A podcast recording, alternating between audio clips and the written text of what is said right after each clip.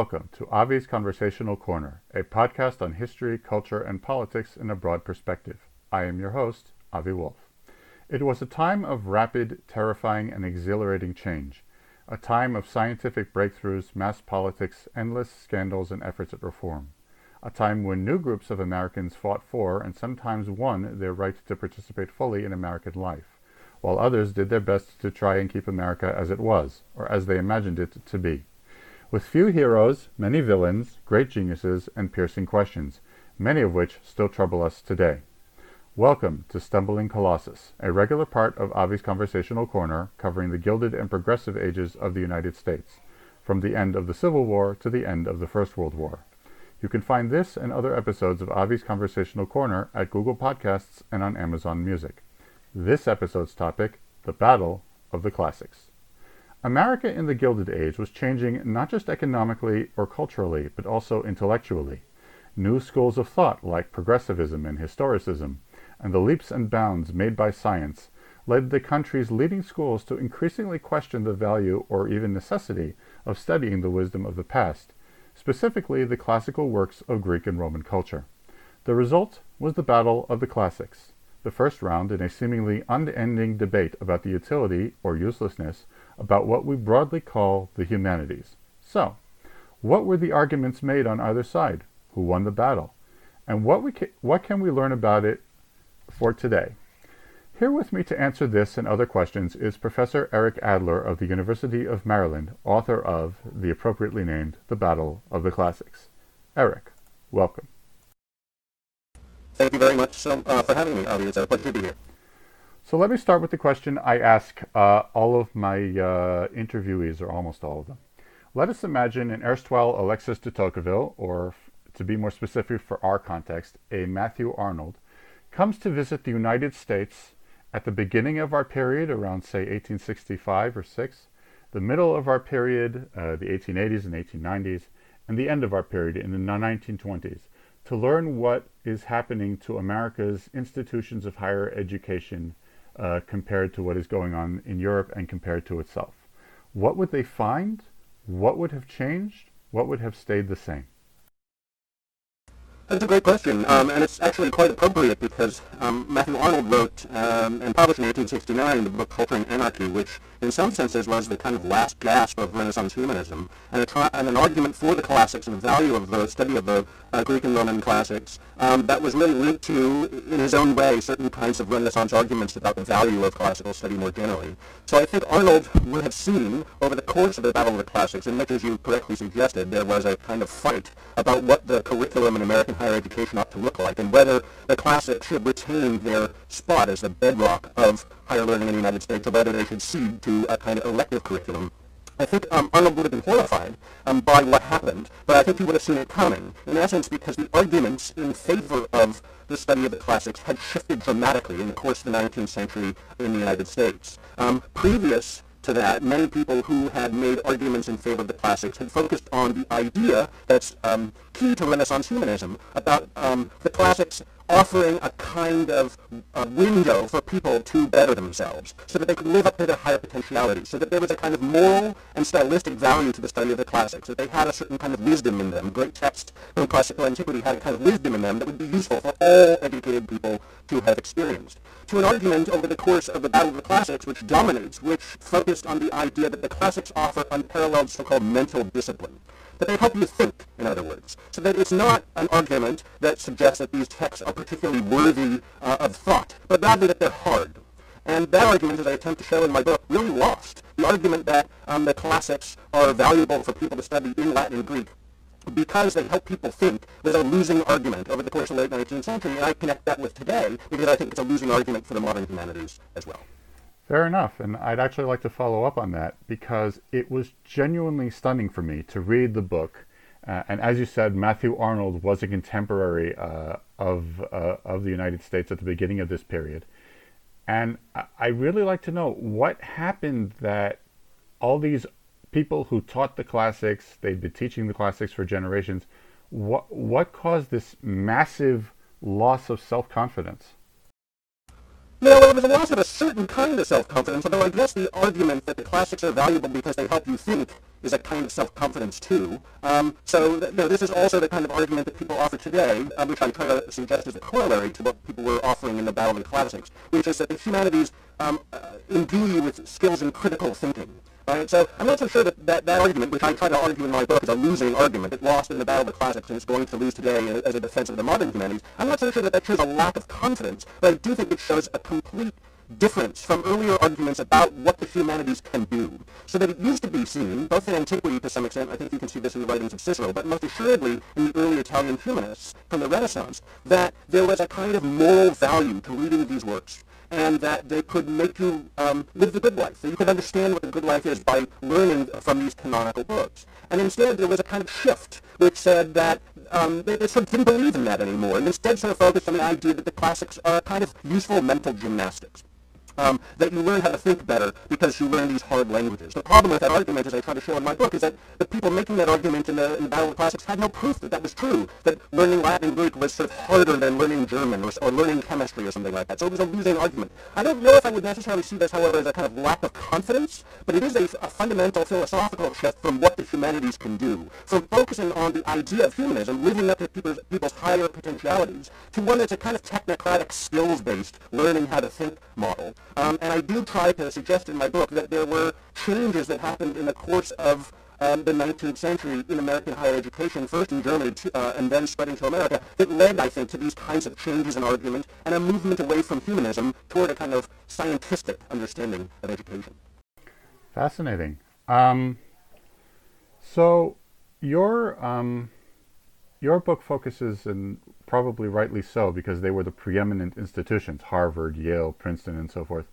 Um, was the, did the battle did the battle play out the same way in say state universities or uh, local seminaries were they all basically whatever harvard does i'll do uh, or was there more of a, a, dialogue and give and take in that respect that's a great question, too. Thank you so much, Avi. Um, one thing that I think you see over American educational history, and this is true today, um, but it was certainly true in the late 19th century as well, is that there's unbelievable focus on a small number of very elite institutions. And there's a lot of copycatting going on from other institutions um, as well, so that people are really watching what these elite institutions do, and oftentimes they're mirroring the sort of curriculum and the sort of ideas that you see in these kinds of institutions. And so one of the reasons why, the sort of chief reason why my book focuses so much attention on Harvard and Princeton and so forth is because that's what Americans cared about. That's what was being written about at the time, and that was, was being read. In the same way that, say, a, a year or so ago, Princeton's classics department announced that it wasn't going to have Latin and Greek required of its undergraduate majors anymore, and a huge fuss came out in the American press about this, and people wrote about it in the Atlantic and the New York Times and so forth. My department at the University of Maryland um, doesn't require Latin and Greek for its majors. It has it for a decade, maybe even more, and no one wrote anything about it because no one particularly cared. So a lot of the energy um, in American higher education, as far as the public is concerned, focuses on these elite institutions. That was true in the late 19th century and the early 20th century, and that's true today. Cool. So if I may push back a bit and uh, play devil's advocate here, because I happen to be on your side uh, of the argument. Um, from what from what you describe in your own book, um, a lot of the instruction uh, in 19th century universities uh, in America, before there was this great shift uh, due to winds blowing from Germany and whatnot, it sounds like there was definitely a lot of memorization, a lot of uh, skill building in terms of understanding Greek and Latin, but I didn't really get the impression that there was all that much focus on the kind of higher Renaissance ideals that uh, defenders of the humanities used to use, that it develops a life of the mind, that it makes people uh, uh, live the good life. Uh, maybe is it possible that when the pe- when the people came in to attack the classics, they were attacking a, a, a departments that had kind of neglected their own mission? Uh, I think you're exactly right, actually. I wouldn't even see that necessarily as a kind of pushback. I think one of the reasons why the arguments in favor of the classics were so dry and unconvincing and kind of skills-based as opposed to content-based uh, was because the instruction uh, in the 19th century in American higher education in the classics was oftentimes, it appears, rather dry and insipid and focused on memorization and kind of gerund grinding and looking away from what the, in the Renaissance was perceived to be the actual goals of higher education. Now, there were, I think, certain pragmatic reasons for why this was the case. Um, universities or colleges in America at this time paid really poorly, so as a result, they typically had people on their faculties who hadn't done much study themselves. They were oftentimes recent college graduates, so they barely had a grasp on the classics themselves. Um, there wasn't serious graduate training in America at this time, so one would have to go to Germany in order to get it, so people weren't necessarily well versed in it. So it was easier, in a sense, to turn the classroom into a kind of gerund grinding and memorization than it was to use the classics for a kind of higher purpose.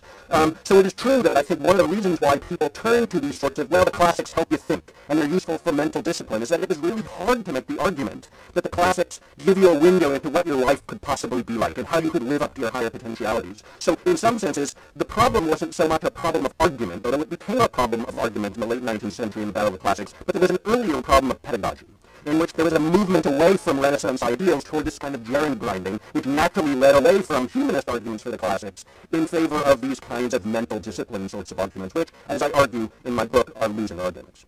Okay, so having been defeated uh, and uh, and basically defeating themselves, and as you note in the book, uh, there were various uh, heroic attempts to revive the classics uh, by people like Irving Babbitt and Mortimer Adler. let's shift focus a little bit to today. and ask three questions I think that are on a lot of people's minds whenever we're discussing and debating the humanities, their relevance to the 21st century. Let's start with the question of the canon. Uh, one of the, uh, I happen to believe that uh, can, canons are unavoidable. You don't just see them in uh, in humanities. You see them uh, often in sciences. You uh, certainly see them in popular culture. Nobody, no, nobody who is skeptical of the canon, I think, will say rank mo- rank movies according to a random distribution. However, um, one of the, and you note that this is correct, that one of the problems that um, that universities ran into was that uh, America was even then becoming increasingly diverse, and now it's also also increasingly diverse. So you can't just focus on Greco-Roman. So I took a look at uh, Harold Bloom's effort at making an expansive universal global canon, and it's a very impressive effort. Uh, but I have to say, uh, as you, uh, it's the number of books is just absolutely overwhelming.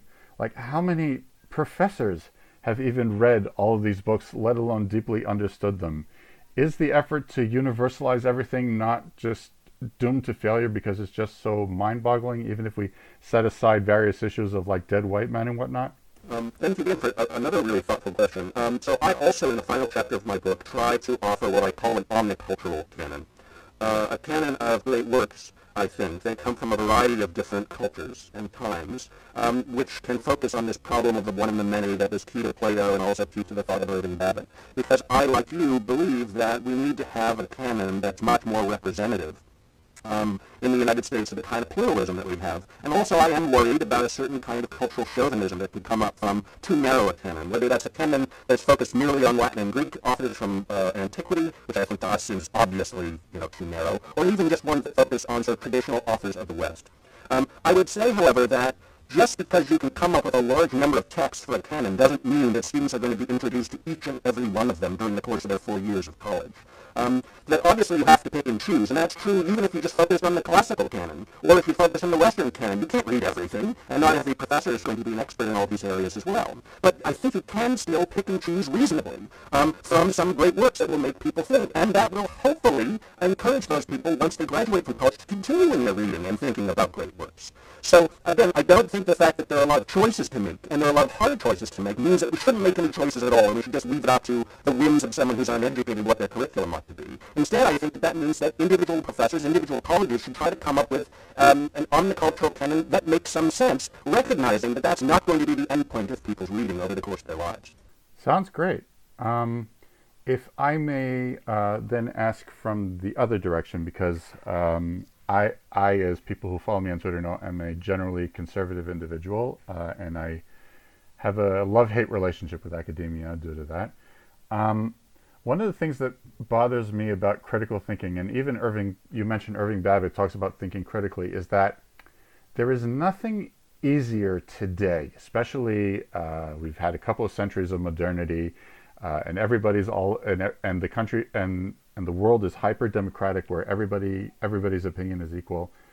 There is nothing easier than to constantly question and undermine and dismiss anything that came before us as irrelevant, outdated, and so forth. How would one te- properly teach, not unquestioningly as dogma, but how would one properly teach the works of the past, not just with apologetics of, well, this is this was the past, that's not now, because that we're mentioning losing arguments. That kind of says, okay, so I'll say that was okay for the past. That's not that's fine for now. How do we? How does one teach? I guess, for lack of a better term, reverence and respect uh, for the great works of the past, even while uh, not accepting uh, their word as dogma? That's a good question. You've come up with a long list of really good and, and, and, and thoughtful questions. Um, one thing I would say is that it's most important to compel students to read these works, or at least a number of these works. I fear that a number of people who are rather critical of these sorts of things actually haven't engaged firsthand with them.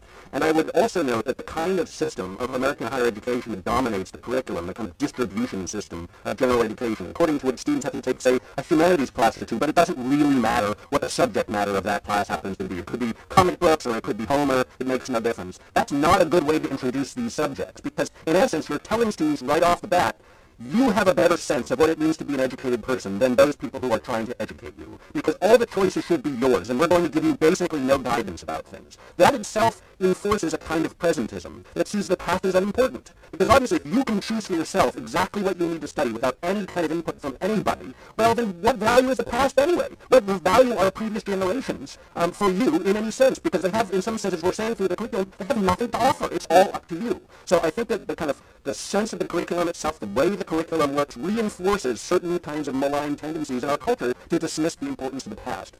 And then I would suggest that um, it's not necessarily terribly difficult in the classroom. I, as some of the teachers at classics, I have to do this all the time, in fact, um, to try to get students to recognize the applicability of these works to their own lives. And that does mean that these works are going to offer us certain insights, perhaps about human nature, what justice is, what goodness is, what the human predicament is, and so forth. And that one of the reasons these works have become canonical is that people throughout centuries have believed that the works do this, that they're of a special quality in looking at particular thorny problems associated with human existence. At the same time, that does not mean that if you just read Aristotle, you just say, I'm an Aristotelian. There's nothing Aristotle said that was wrong in any way, shape, or form. That's obviously visible. So the relationship of the past to the present and the use of the past properly in the present, I think, is one of the most important aspects of American higher education, or else the past really doesn't matter in some sense. If we're just going to sort of say, oh, it's just wrong, or it's just entirely right. Um, so I think we need to encourage a kind of attitude in the students that they actually have something to learn from the past. It's not just a catalog of errors, but there are certain ways in which people in the past looked at things that are helpful for us as we're trying to live our lives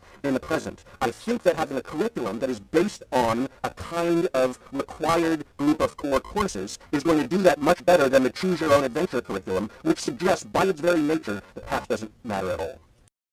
That's a really good response. Um, and if I may expand uh, on my previous question, I was talking about hyper-democratic. Um, I think as you mentioned it, I think you mentioned it briefly in your book about how the the classics was traditionally the the gentleman's education or the previously the aristocracy's uh, education, that of people who did not have to worry too much about money troubles, uh, the people who were expected indeed to lead society and be uh, either elected leaders or be senior officials. Um, if imagine for a second that uh, that I am someone who comes from, I guess, a lower middle or middle class uh, background, or someone's trying to make uh, just manage to move up in the world professionally, and who might not necessarily have the time or the energy to develop the kind of idealized life of the mind uh, imagined by the Renaissance. What would you say the classics, or at least the humanities broadly, uh, has to offer me? Another great question. Um, first off, I would say that it is certainly true that the early American colleges were much narrower in the kinds of students who went to them. A much smaller percentage of Americans went. It was only men in the early days and so forth. I would note, however, that it was not only wealthy people who went to college. There were some poor people, and actually college was rather cheap at that time. So it was mostly the, the issue of you not being able to work for a few years um, and going to college instead, rather than you know huge tuition costs, which is more a problem today than it was then. So um, it is the case that a number of poor Americans went to these kinds of schools in earlier days. Um, at the same time, I would suggest that, and I think this is one thing that I try to suggest in my book, that all Americans can benefit from a kind of education that is steeped in humanism. that is steeped in allowing people to think about what it means to be a good person and how one can lead a satisfying life. Now, that doesn't mean that everyone has to translate Latin and Greek fluently um, and everyone's going to get a PhD in classics. Nor does it mean that everyone's going to major in a humanistic subject. But I do think that that does mean that Americans should go through, who go to college, should experience uh, uh, the humanities as well. And not in the sense of just take one class, it doesn't matter what the topic is, but take some classes that introduce you to some of the greatest thought in the humanities that will allow you to ponder life's great questions. I think it's very dangerous for Americans, no matter where they find themselves socioeconomically, no matter where they are ethnically or their gender or what have you, that they just get a vocational education on their own and that they get no training at all to think about some of the great questions of life. And then we just send them out into the world and we naively think that they're going to make the world a better place. This is what colleges always say about what their students do. They go out and make the world a better place. But how can we presume that people are really going to make the world a better place if they never thought about values? If they've never seriously pondered what it means to be a good person. There's a kind of naivete about that, which I think does lead to the kinds of people we have oftentimes who are leading society today, who naively believe that they're making the world a better place. Um, a lot of these sort of Silicon Valley tech giants say this. Oh, I'm, I came up with this app because it makes the world a better place. When in reality, they're enriching themselves and making teenagers miserable and so forth. So I think that the pondering of values, the pondering of what it means to be a good person, the pondering of how one might live up to one's higher potentialities is actually crucial for individual flourishing, but also for civilization uh, overall. And that does not mean that everyone's going to get the exact education that Petrarch recommended for, uh, for people. But it does mean that I think over the course of college, people should be introduced to this so they can think about these kinds of questions. And it's actually one of the, the most awful things about colleges today that most colleges don't really introduce students to those sorts of subjects at all. Well, that's a great way to end off, uh, and you have given us a lot of food for thought, and I hope our uh, our listeners uh, po- ponder these questions very deeply. Professor Adler, thank you very much for coming on. It's been a ple- pleasure. Thank you very much, Avi. It was, it was lovely to be here.